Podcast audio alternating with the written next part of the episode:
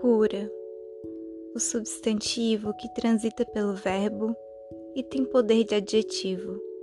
Inspira, busca, desejo, sonhos. Motiva, alimenta, alivia. Há quem caminha ao lado dela, com ela, por ela. Há quem a ofereça de graça e quem pague o que for pela incerteza de sua companhia. Há quem dependa dela para viver e quem viva independentemente dela. Valorizada, implorada, exigida, superestimada.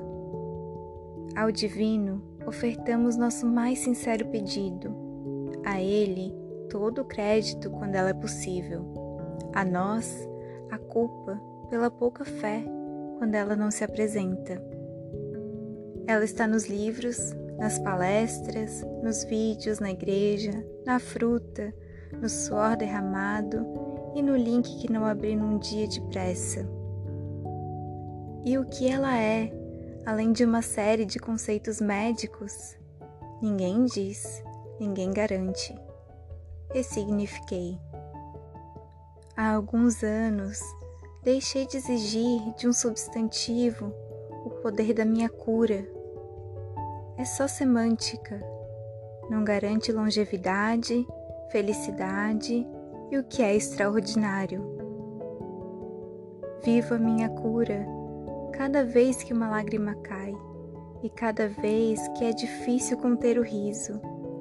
Quando sinto o vento no rosto, o abraço sincero de um coração que pulsa no mesmo embalo que o meu.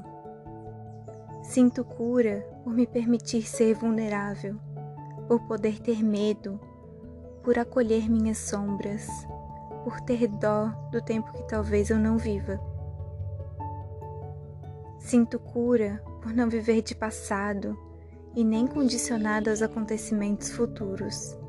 Sinto cura por perceber que o julgamento diz mais sobre quem o faz do que a quem se direciona. E a cura invade meu coração cada vez que eu fecho os olhos e, numa prece silenciosa, sinto gratidão por estar exatamente aonde eu deveria.